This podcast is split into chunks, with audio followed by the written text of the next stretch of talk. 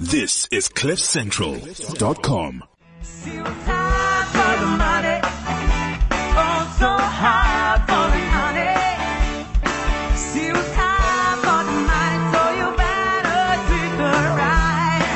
Yes, Anthea is here for the first time as a Monday special. Anthea, we've got lots to talk about this morning. Um, can we start with the markets? Sure. Sure. So on Friday, the All Share Index was up 1%, but it just wasn't enough because for the month, it was the end of the month after all, we ended 1.2% down. So really not great. And resources were up, uh, about a percent, financials half a percent, industrials 1.3%. Retailers made a nice little recovery from their losses. Mr. Price was up 3%, Truworths and Foschini oh. one and a half. So a nice little bounce there. Naspers finally outperforming Tencent. It was up 1.9% when Tencent was up only 1% on Friday. We've been waiting for this now for what, two weeks, I think? Right. Oh, hopefully this is it. Um, there was no real news. The only thing they did uh, announce last week was that they'd bought a 24% stake in Delivery Hero, which is this big food delivery business. They bought it from a company called Rocket Internet, which is like a private equity startup business, you know, so they incubate internet companies and then sell them off for a profit. Um, they did buy the stake at about a 12% discount. Um, so good, good for Naspers, but I don't think it makes a whole hell of a lot of difference to their bottom line. They paid 660 million rand for it. Sure. So I don't think that's what was driving uh, the Naspers share. It potentially could have been the rand. The rand was particularly weak, or is still particularly weak. Thirteen fifty-five to the dollar, so it just hasn't recovered from kind of that sub thirteen strength. It is now, by the way, it lost last month. 8.2% against the pound, this rand. So that's Sure. how weak it is. And against the euro, it is now trading above 16 again. So just really not, not looking great. And then on Friday, Telkom was up 4%. And I don't know if you remember last week, we were saying how Telkom was under pressure because of SAA, um, the, the, the potential or the kind of looming SAA bailout that was happening. And everyone thought that government was going to have to sell their stake in Telkom to pay for SAA. So of course on Friday, National Treasury announced that they had approved the transfer of funds from the National Revenue Fund, which is basically um, an emergency fund under the Public Finances Management kind of section of legislation that says if you need to, if you have extraordinary expenditure, you can dip into this fund. So apparently SAA bailout is considered extraordinary expenditure. My concern or my kind of uncertainty about why the Telkom share bounced was because I think on the 25th of November, October, sorry, when we have medium term budget speech, I think our finance minister is actually going to have to justify this three billion that he's taken out of the National Revenue Fund for SAA and say how he's going to put that, or he should, he should say how he's going to get that money back into the fund. Um, and maybe he still does have to sell his Telkom shares, but it really, like they knew it was coming. They knew they had to do something. Why they waited until Friday when the loan payment was due on Saturday is beyond me. Because actually. they don't, this is the, the only proof you ever needed that this finance minister and the, the current leadership at the Treasury don't know what they're doing. You don't need to be a rocket scientist to figure this, to figure out that they're not rocket scientists. These are some of the dumbest, most incapable people that have ever run finances. They can't probably even run their own bank account. They probably owe more than they have in their personal capacities. These are not the kind of people you want in charge of, a, of, a, of an economy. Yeah. If they're insolvent in their personal capacity, then they should, certainly are not going to be able to make the But, country. but Anthea, I saw you tweeting over the weekend. You were just exasperated. I, it, it's exactly how I feel.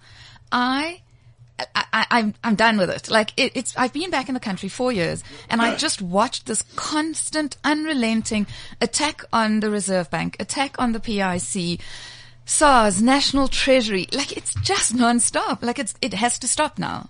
I, I don't know what to say about it anymore. If you took So- the most junior person you've ever worked with and put them in charge of Treasury, they could probably do a better job. Right? For sure. Now, isn't they, that scary? they certainly have to start knowing how to budget. They don't. So SAA still has 7 billion rand outstanding. They transferred 3 billion rand on Friday. um, So this like is hand, this is living from hand to mouth for SA. And, and the finance minister, the worst part of it, the most annoying part of it, is that he justifies it by saying that if he hadn't done it, it would have triggered the 16 point something, 16.4 billion rand guarantees that the government has outstanding to SAA. So of course I know how this works, right? Because if you have debt and you have covenants agreements and if you reach a certain debt ratio, it does trigger these covenances, which means you suddenly have to cough up. And because government have guaranteed SAA's debt, they would have had to cough up 16. But it, it's not the end. You, you know, it's far from the end still, I'm afraid. Well, there we go. And I mean, this just leads me into something else actually, because last week the World Economic Forum put out their annual competitive competitiveness report. South Africa fell 14 places. And this again has just been a constant slide down. We're now ranked 61 out of 137 economies.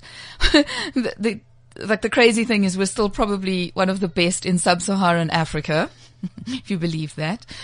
Um, but I think what's, what's concerning people now is that before we used to turn around and go, you know what? Our institutions are safe. We're fine. We'll be okay. You, our judicial system is fine. The institutions, the PIC, the Reserve Bank, the National Treasury, and suddenly it's looking like it's not actually.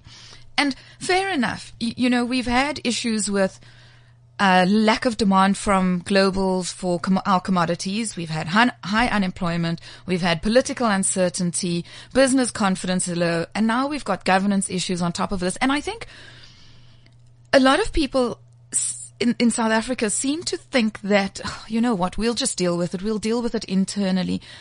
But actually this impacts on foreign investment. So foreigners look at this and go, oh, hang on. This has just been um, this is South Africa, kind of low GDP growth. Things are going pear shaped. I'm not sure I want to take the chance. Like, at what point, as a foreign investor, do you say, "Oh no, okay, that's just a little bit too much risk for me"? And what we're seeing is kind of this lack of productivity in South Africa, low GDP growth, and no return on investment. And I think for the year, the all share index is up about 8%, which is not bad. Um, and I think it was July. We had a really good run. We had like a 7% month or something, but it's, it's really not good enough. And as I said last month, you know, a couple of bad months and it wipes it out, right? Yeah. So it, it, it's a real concern. I mean, I saw uh, uh, what's his name? Christo Wiese put out the ShopRite report on Friday. he was quite cheeky. He said, you know, it's not that difficult. You know what we need? It's pretty obvious. We just need jobs. And I think he's right. Eh? You, you cannot, this is not sustainable. This economy is not sustainable. 27.7% unemployment rate. Right. Well, we, in order to have jobs, you need growth because no one's going to give jobs just because they need to employ people. They'll employ people when they need to do more things.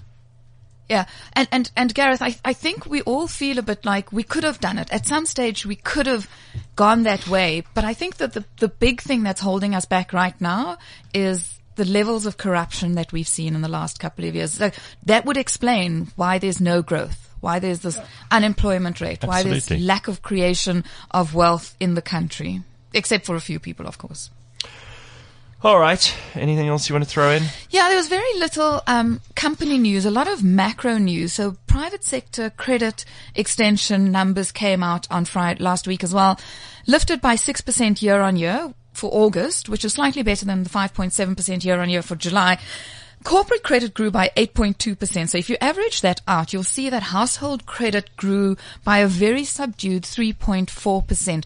And if you take inflation into consideration, that's actually negative growth. So it's a very simple ca- calculation. You take the growth number, which is 3.4, subtract the um, inflation rate, which is 4.7 at last check. So you're a negative 1.3%. So you're going backwards. So we're not going to spend our way out of this, uh, any recession in a hurry. But the good thing I think is that the South African consumer is deleveraging, which was, which, which, is a bit of a relief for me. And I know we need spending for growth, but in this case, I think it'll also contain inflationary pressures. So uh, lots of consumer spending leads to lots of inflation. And I think this will keep it in check, which is quite nice. The, the consumer's deleveraging, which means that maybe next year the consumer will be in a better position. I mean, again, that's all good and well, but can we please have jobs and growth? Because if we don't, then that doesn't work. And then lastly, the trade surplus eased to 6 billion rand in August from 9.3 the month before. So we're still in a trade surplus. So finally, some good news. I'm going to end it on good news, okay? Thank goodness. All right. Shall we leave, should we just leave it at that? Yeah. yeah, we're still in a trade surplus. Exports and imports are up. Yay. All right. Very good. Thanks very much. I'm happy about that. Thanks. All right. All right, Anthea, we will uh, check in with you just so so people know if there's any breaking news usually, and there's there's stuff that we have to check in with you on. We will still do that. Oh, absolutely. So Please. it- I'm know, up anyway because- in the morning. Just because you're not here uh, Tuesday, Wednesday, Thursday, Friday, and we'll have an extended report on a Monday, doesn't mean you're going to miss out on the important news. And where we need to get some kind of clarity on issues, we'll always call you up. Yeah. And then the set things as well, Gareth. Like on the 25th of October, we've got the medium term budget speech. I think this is an important one. Yeah. Um, because it's Malusi Gigaba's first, uh, budget speech, eh? Right. Should we go high or low on a, high or low on a hundred grand for the suit for such a day? Oh.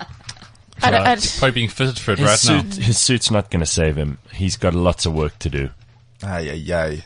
Yeah, I'm afraid you can look the part. You can try and sound the part, but if you're not doing the basics, which he isn't, you can't be in there. This is CliffCentral.com.